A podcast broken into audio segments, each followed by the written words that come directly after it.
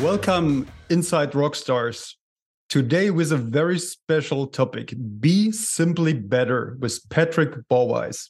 Let me real quick introduce Patrick. Patrick is an emeritus professor of management and marketing at London Business School.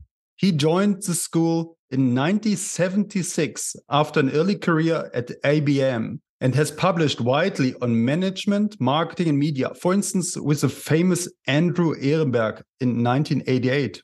His latest book, The 12 Marketing Powers of Marketing Leaders, co authored with former McKinsey partner Thomas Barta, was published in 2016. He's also a former chairman of Which, an experienced expert witness in international commercial, tax, and competition cases, and has been involved as an advisor and early investor in several well known startups, including Research Now, Verve, and Attest. Today's topic is based on Patrick's book, Simply Better, that was a global bestseller, the first non US book to win the American Marketing Association's annual book prize, and that has been translated into seven other languages.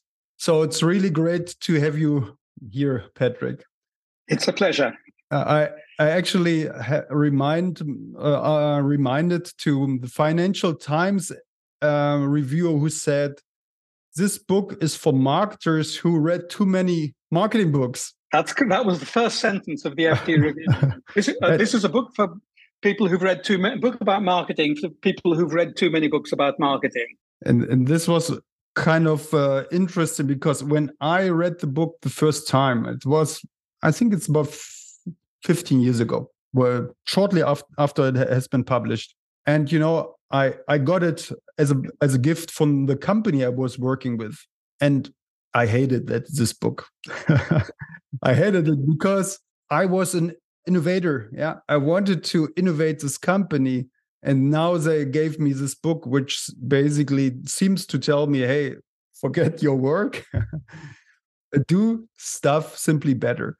So Patrick, let's let's go into the meat a bit. Yeah. So most executives believe offering something unique is the key to success. So now you are arguing in this book that this is misleading. Uh, why is it? Well, I think that the the title of the book is simply better. The subtitle of the book is Winning and Keeping Customers by Delivering What Matters Most.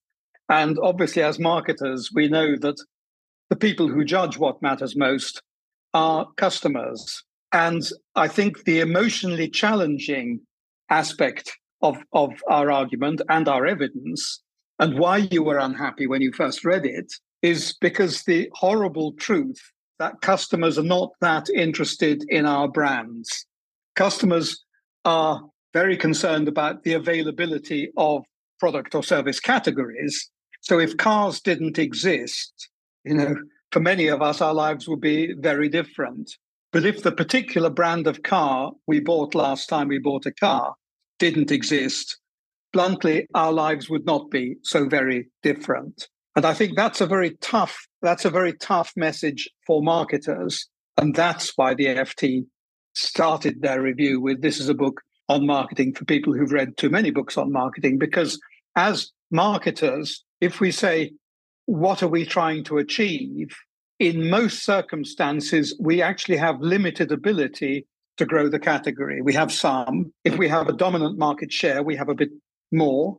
If the category is a new category, we can we can maybe accelerate adoption. But usually with established categories, what we're mostly doing is trying to increase our market share and maybe increase our price relative to the price of the competition. And so, as marketers, what we are trying to achieve is to increase market, market share. And therefore, we're very concerned about small differences between our brand and, and the competitors' brands. But if we take it from really the customer's viewpoint, then the thing that really matters to customers most of the time is our ability reliably to deliver the, the basics of the category better or more reliably or at better value for money from competition. Now, I'm going to read you, I'm only going to read you one very short bit of the book, and this, but this is from the preface. One of the things about marketing books or management books in general is you're writing for people who are very busy and they very often don't read the whole book. So this is a quote from the preface. So you know it's important because you have to put the punchline at the beginning. This is the opposite of a you know a detective novel where you reveal at the end who did the murder. Okay, because people read the whole book for fun. Management books, in general, people don't read so much for fun. They read it to find something useful. So you have to tell them something useful at the beginning. This is from halfway through the preface, and it is the shocking fact that, and I quote, you do not need to offer something unique to attract business. Customers rarely buy a product or service because it offers something unique. Usually they buy the brand, in other words, a particular named product or service. They buy the brand that they expect to meet their basic needs from the product category, gasoline or strategy consulting or mortgages, a bit better or more conveniently than the competition. In other words, what comp- customers want is simply better, not more differentiated products and services. And as you can imagine, this came as quite a shock to many marketers because when when we start learning about marketing, we're taught two different things. One of them is customer focus, that the customer is the boss. But the other thing we're taught is you need to differentiate your brand from the competition.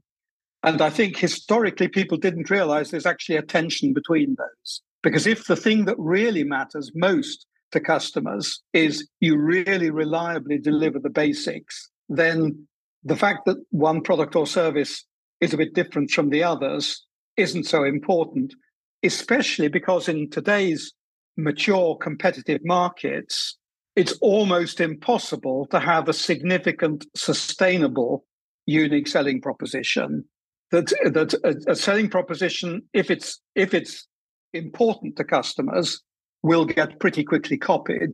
And if it's sustainable, then it tends to be fairly trivial. And that's why a problem in marketing is we see the differences much bigger than customers see the differences. Customers care much less about the things we marketers fuss about. And so I think it's an emotional journey we have to go on in order to say, if we've got something which we think is sort of quite important and is is unique, to our brand. Do customers actually care and how much do they care? Yeah. And you know so we're always tempted to add more features and benefits things which are unique. We very often complicate customers lives when we should be simplifying customers lives. That's the core argument. So am i getting you right that you know as an innovation guy i would argue hey uh, i got it but basically product innovation i do because there is something which is unmet. There are unmet needs. And with this innovation, I want to, to meet this unmet needs. I would, would like to bring a new feature or product that meets that. And with this, I will be the first on the market and will therefore have a competitive advantage also dynamically. So I'm hearing that all this is true, but actually it's a much tougher game than be simply better. Uh, well, I think both are tough, but the more radical an innovation, the, the innovations which everybody loves, the ones that make you famous, are the ones which have two characteristics. The first, as you mentioned, is that you're the first mover, you introduce it first. And the second is it's a radical and significant innovation. The trouble is that most innovations like that fail. Okay, so the pioneer, you know, when someone introduces something which is which has not been done before, in very many cases it turns out not to be very interesting to customers. it turns yeah. out to be more yeah. trivial to customers. But in those cases where it does turn out to be genuinely, in a material way, meeting customer needs better than what was in the market, usually the pioneer ends up on his face with arrows in his back. And it is early second mover or third mover who executes better, who learns from the mistakes of the pioneer, very often who's bigger than the pioneer, who then ends up capturing the market. And then when when the innovation is relatively new and before the market has completely settled down, the person who really executes successfully and bravely and, and invests heavily may build up a, a, dominant market share, and then that market share is of enormous value because it can be sustained. So if you look at the classic example of that would be Procter and Gamble. So Procter and Gamble, which is very, very good at execution and incremental innovation, you know, keeps improving the product behind something like Tide. Now we've now reached a stage where it's getting harder and harder to do anything which is significant. But for for decades, Procter was able to stay ahead of the competition in, say, machine wash detergents because of relentless innovation, incremental innovation. Another clearly highly innovative company uh, is is Apple. Has actually, to my knowledge, never successfully been the first mover any sort of important product. What it's done is it's implemented so much better in terms of user friendliness than the than, than the other um, companies in its market, and that's even reflected in the name of the brand, which is Apple. right, so two of the great brands, the telecoms brand called Orange, Apple, which is a very very big and valuable brand. These are the names of fruits, and at the time when Apple first launched uh, the Apple II a very early personal computer, the other computers were all called names like PQ17. And the marketers all talked about how many bits and bytes and, and you know the cycle speed and all of those things. Apple went for uh, aesthetically pleasing designs, this brand name Apple, and you know kit which worked when you got it out of the box and you plugged it in and it was usable. And of course, now with the iPhone and so on, they've created a whole ecosystem which is like that. So Apple, which is a highly innovative company, is also a simply better company. So it's it's interesting. Uh, we're very pro. My my co-author and I are very very pro innovation, but we think there's a lot of uh, there's a lot of sort of myth making about how radical and how original innovations are. Everybody likes to see themselves as we were the pioneer and we were radical innovators. The truth is, from a customer viewpoint, maybe they weren't the first and maybe they weren't so radical. So it sounds paradoxical, but it's it's not actually inconsistent what you're saying and what I'm saying. Yeah, it's a super inspiring. Yo, so with the arrow in your back uh, story, so you saying that even basically radical innovations company winning this game who are simply better, right? So uh, do you have a do you have an example or two for companies who come up with a radical innovation then get shot shot by their copycats?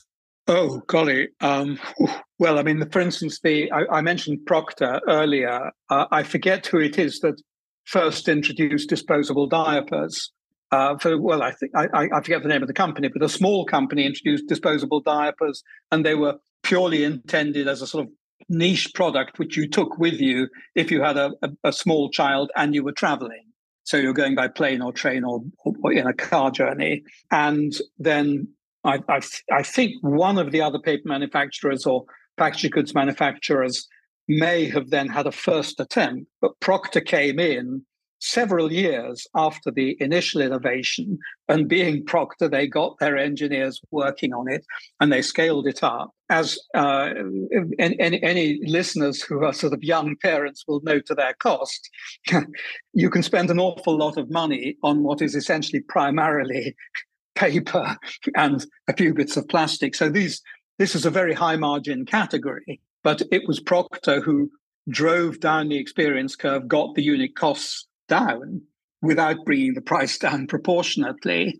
Um, and uh, of course, this is a, a, product which you can sell over and over because the product literally gets soiled and thrown away, and so you have to you have to buy more. But they were absolutely not the pioneer. And at the time they came in, uh, you know, what they did was was incremental improvements, not radical improvements. Now, I'm old enough to remember a time when there was a thing known as Japanese management in the 1980s, and people talked about Japanese management as something rather magic. And as we now know, the Japanese there, were lots of dysfunctional things uh, to do with the Japanese economy and and you know promoting people purely on seniority and so on. But you know the best Japanese companies are still very very good, uh, the Canons and so on. Uh, one of them, uh, I mean Honda and, and Toyota being examples. Now Toyota was probably the example of a company which was world class in incremental innovation, what they called Kaizen. After Silicon Valley took off and the internet and so on, everybody forgot about incremental innovation, saying that's just old 20th century stuff. And the truth is, you need both. And the more radical and the more pioneering your innovation, the bigger the payoff if you do succeed, but the higher the risks. Yeah. And the truth is, you need a portfolio of relentless incremental in- innovation, which is either taking costs out without reducing quality or is improving quality as judged by customers without increasing costs too much. And that, that's, that's a never ending journey. It's, it's relentless and very tough. And at the same time, you need to say we have to be willing to bet big if we genuinely have something where we believe this is meeting unmet customer needs. And I know that your research is very much in that space of how do we judge where conventional market research isn't so reliable. So we can't just do a survey, because if you survey customers about needs which are not currently being met, they can't give you very good answers. They don't know the answer. And so you have to you have to use a, a you know a clever approach, possibly more qualitative research to, to, to dig really deeply into if you like, what people dislike about the category, which then maybe tells you about latent needs, yeah. um, but also the kind of some of the quant stuff which you do, uh, maybe with pilot tests and things like that, where you've got some numbers, but you know, how do we scale these numbers up? So you need all of the above. But the thing which should never stop is your assumption that our product or service can be improved, and you should be looking for ways of improving it without complicating it. Let's talk a bit about uh, the science behind that because there are too many business books which come up with a counter thesis, right? And give good, great examples and uh, cases. But um, from your background, I suspect there is deep science behind this uh, this thesis, right? That, that's exactly right. I think you mentioned uh, Andrew Ehrenberg, and so I did my PhD with Andrew Ehrenberg, and he was my great mentor. And this is the Ehrenberg after whom the Ehrenberg Bass Institute um, in, in Adelaide uh, is named. And we did uh, quite a lot of uh, work actually on TV audience behavior. And in fact, my very latest book is a book called The War Against the BBC, which is highly political and it's about the BBC's right wing enemies in the UK. So I've, I've had a long term interest in media the work which I did with Andrew uh, Ehrenberg on consumer behavior uh, was primarily based on panel data with uh, consumer packaged goods, where he and colleagues had developed uh, some surprisingly powerful and accurate models of multi brand repeat buying behavior.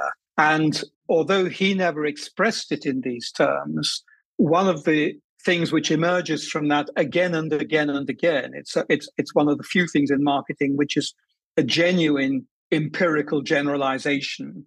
Um, is is a patterns pattern called double jeopardy, which says that if you have a frequently purchased category, then over a given time period, the over most most time periods, the bigger brand has a double advantage, and the smaller brands have a a double jeopardy, a double disadvantage, which is that the big brands are bought in a fixed time period by far more people or households or whatever than the small brands.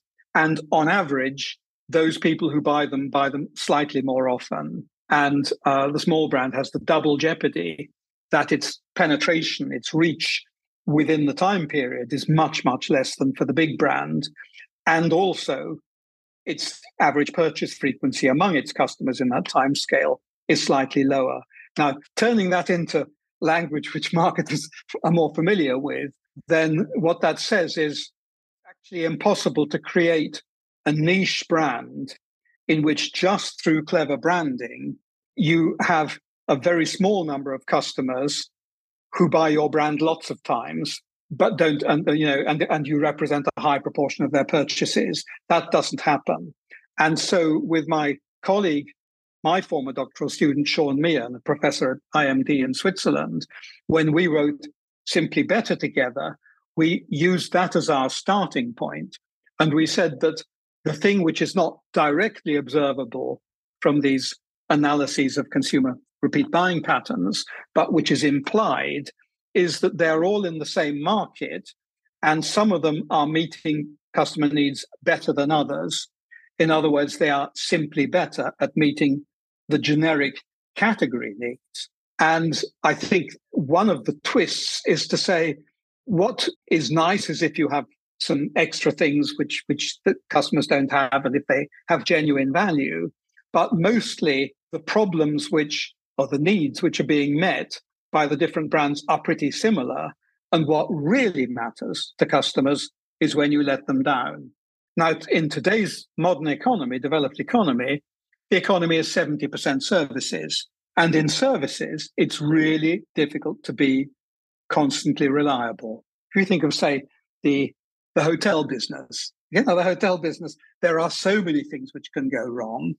And your interface with the customer is, you know, front of desk people and, and other people who have marital problems, who have, you know, psychological problems and so on. Um, you also have obnoxious customers, right? And so if you work in a service business, you have to treat the customer well even if the customer is obnoxious and so on. So being simply better is really, really difficult, starting with the difficulty of reliably delivering the basics. Now, I mentioned Toyota. Okay. Toyota is still the most valuable car brand on the planet. And it was not created by its advertising. Most of us possibly can't even remember any Toyota advertising. Toyota is a it's a really boring brand, it has to be said, but it's a very valuable brand because for the 90% of us who are not boy racers and petrol heads, the truth is we primarily want a car which reliably gets us from A to B, is reasonably easy to drive, doesn't have too many unnecessary bits of technology. Okay. And who does that really, really well? Toyota. And there's a lovely proof of that, which was a McKinsey study one of the sensible things which old General Motors did was it set up a, a, a, joint venture plant in California with Toyota. Okay, so this is one production line making one type of car, but when it got to the end of the production line, it was either branded as a, as a, a Chevrolet or as a Toyota. And the Toyotas sold at a higher price than the Chevrolets, and they outsold them four to one. The only difference was the badge. Now, that wasn't completely the only difference because also Toyota, the after sales was the Toyota dealer network as opposed to the Chevy dealer network. And so there may have been some small differences. But why on earth were American consumers mad enough to pay a premium for the same car if it was badged? And it clearly wasn't to do with the advertising. And the reason was in their minds, over the years, they had the impression that the Toyota was less likely to let you down. It was simply reliable. Okay, now this wasn't a sort of high-powered sports car. This was a sort of everyday, you know, car, and that's brand equity. Yeah. Okay, so the, the brand, the Toyota brand, is the most valuable car brand. It exists only in consumers' minds, and the main driver of that brand equity is those consumers and other people they know their experience of cars in, in this case whether they were whether they were branded chevy or toyota. Patrick so the prerequisite of uh, the simply better strategy is that you truly understand what customers really value right?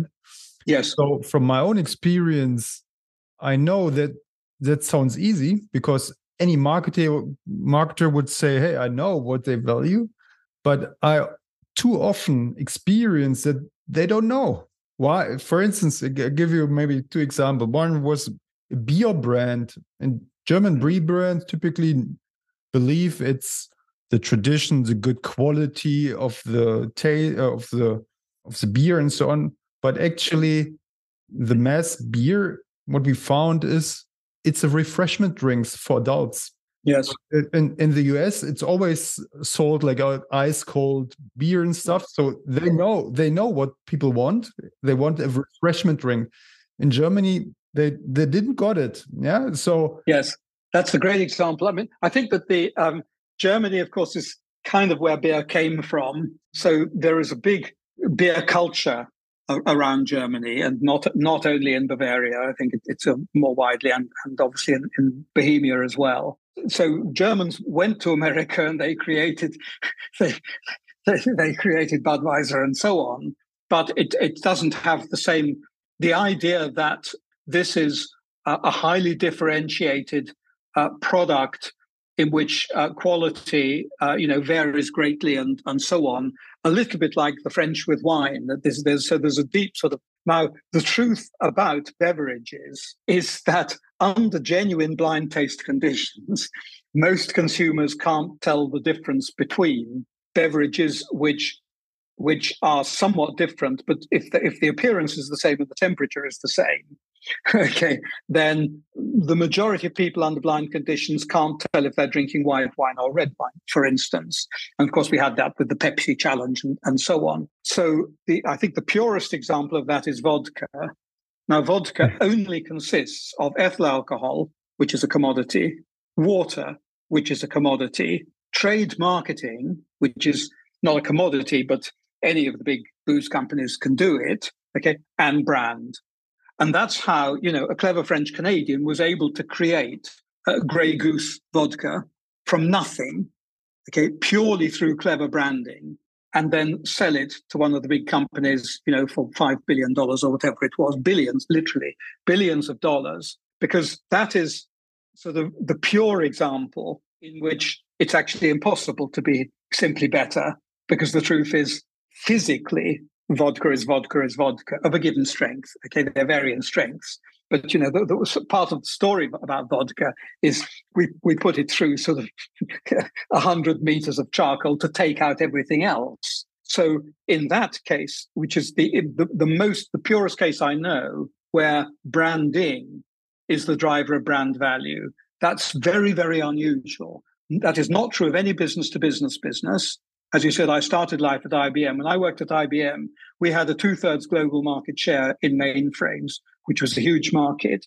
And there was an expression no one ever got fired for buying IBM because we didn't have lots of unique features and benefits, but we really looked after the DP managers, who were the key people in, in the customers. So in business to business, it's really impossible to create a valuable brand just by branding. You have to earn it. Actually, in the great majority of consumer products, uh, there's limited scope for, for you know creating a strong brand purely uh, through branding. Vodka being the, the, case where it is possible, and then in in consumer service businesses, it's so difficult to provide a reliable service that uh, the most successful companies are primarily to do with with uh, the quality of service and and how reliably you deliver a quality service. Interesting. Patrick, the, the point why I brought this beer example is my suspicion that it is so crucial to get the right understanding what the customer needs are, but typically we overestimate our capacity to understand that to do you see also there room for improvement in basically driving getting better insights uh, well i think it's a never ending story and because you're talking about people. And in, in market research, we quite often ask, you know, what is it you do? Why do you do that? And what is it you do? We can get pretty good answers. Why do you do that? We get not quite so good answers. But what would you do if I were to come to you with something of which you have no previous experience and offer it to you? Would you buy it? Okay, that we, we cannot get reliable answers to a question like that. We can ask the question. So if you want to uncover latent category needs, a better question is what really pisses you off about cars or hotels or whatever. Now, in the case of hotels, I have a very specific thing which pisses me off, which is that most hotel rooms, the, the lighting is far too complicated. And I know I'm not alone. I know many, many people, yeah. you know. So hotel designers love to do things which look terrific, But you know, you're tired after a journey. You get into a hotel room. You can't turn on the bloody lights. Okay, so that is you know to me a market in which the simply better message has not been sort of properly taken on board. Which is you know, before you worry about can we make it prettier or you know should we add this sort of little extra which people might might welcome? Once they open the door of that room can they turn the light on? And do they know how to control the other lights? That's the, that's the kind of message we're talking about. And it's particularly true in service businesses which is two-thirds of the modern economy. Patrick we could uh, talk uh, the whole night here but we're running out of time uh, if you would be me which question would you have asked instead, uh, for me well, as you say, it's a very, very rich um, topic. I think there's one question I, I, think I'd have asked, which again comes out of the book, and that is that we have a chapter on marketing communications. And in the case, I think one reason why marketers get so obsessed about being different from the competition and fall into this trap of focusing so much on the competition that they lose a bit of focus on the customer is because in the case of advertising, they're right. In the case of advertising, especially in today's market, over communicated market, where everyone has so much noise coming at them, it's really important for your advertising to be distinctive and creative in order to cut through. And I think that the the, the unique selling proposition, you know, came the people who first came up with it were advertising people. And in the case of in the case of advertising, it's true that your advertising does need to be distinctive and similarly packaging. All marketing communications, in order to cut through, does need to be distinctive. And we will we will always need advertising agencies, creative agencies, or the equivalent to keep coming up with creative ways of communicating our brand and things about our brand. What went wrong is when the advertising people started then to have to, to tell us, okay, the whole product and service needs to have something unique, and that's when this idea of the unique selling proposition came up, uh, which I think has done far more harm than good. Yeah, that's that's a good point. So to to rephrase that for people like me, advertising needs to be distinct, which means need to be different to be noticed, right? Yes, correct. Uh, and that's basically the job of the of the advertising, so that you consume and remember what is telling you. Yes. Well, uh, so otherwise it gets uh, in in today's society. Uh, there's there are so many people trying to communicate with us, and there's so much noise that we are very good as, as humans in a modern society at screening most of it out. And you don't want them to do that with your advertising. Now, your advertising needs to cut through, and that is a necessary but not sufficient condition for effectiveness. If they don't even notice your advertising, it will achieve nothing. If they do notice your advertising, it may achieve something. Yeah. This is also true for the branding, yeah. So that Absolutely. they re- recognize your brand in the shelf or so. Exactly, exactly. All all of those communication aspects, including packaging. So the I think it's when people blur these two messages, one which in the case of most brands, is, is, is a less important message, which is that your advertising and other marketing communications need to be distinctive in order to cut through, but they then need to be effective. Okay, and that's difficult, very important. And people mix that message, which is specific to marketing communications, they mix that up with the broader message about what is our overall brand positioning and, and the product and the service and so on. And uh, the truth is that what customers want is for you to improve their lives, right? And great creative branding can do a little bit of that. Okay, so branding which makes them laugh. Okay, in the UK particularly, I don't know if, if this is true in, also in Germany, but some of the, the great beer ads. We don't laugh.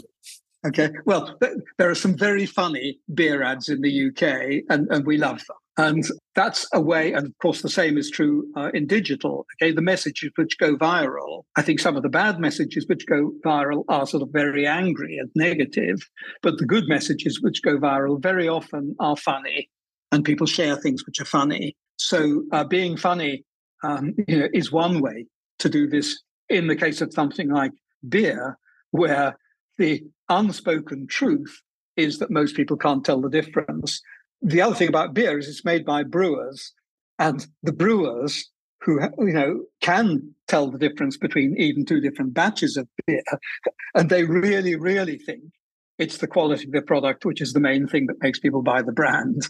And I mean, I've had some experience of, of dealing with brewers, so that's they find it very hard to accept that the customers, you know, can't really tell the difference.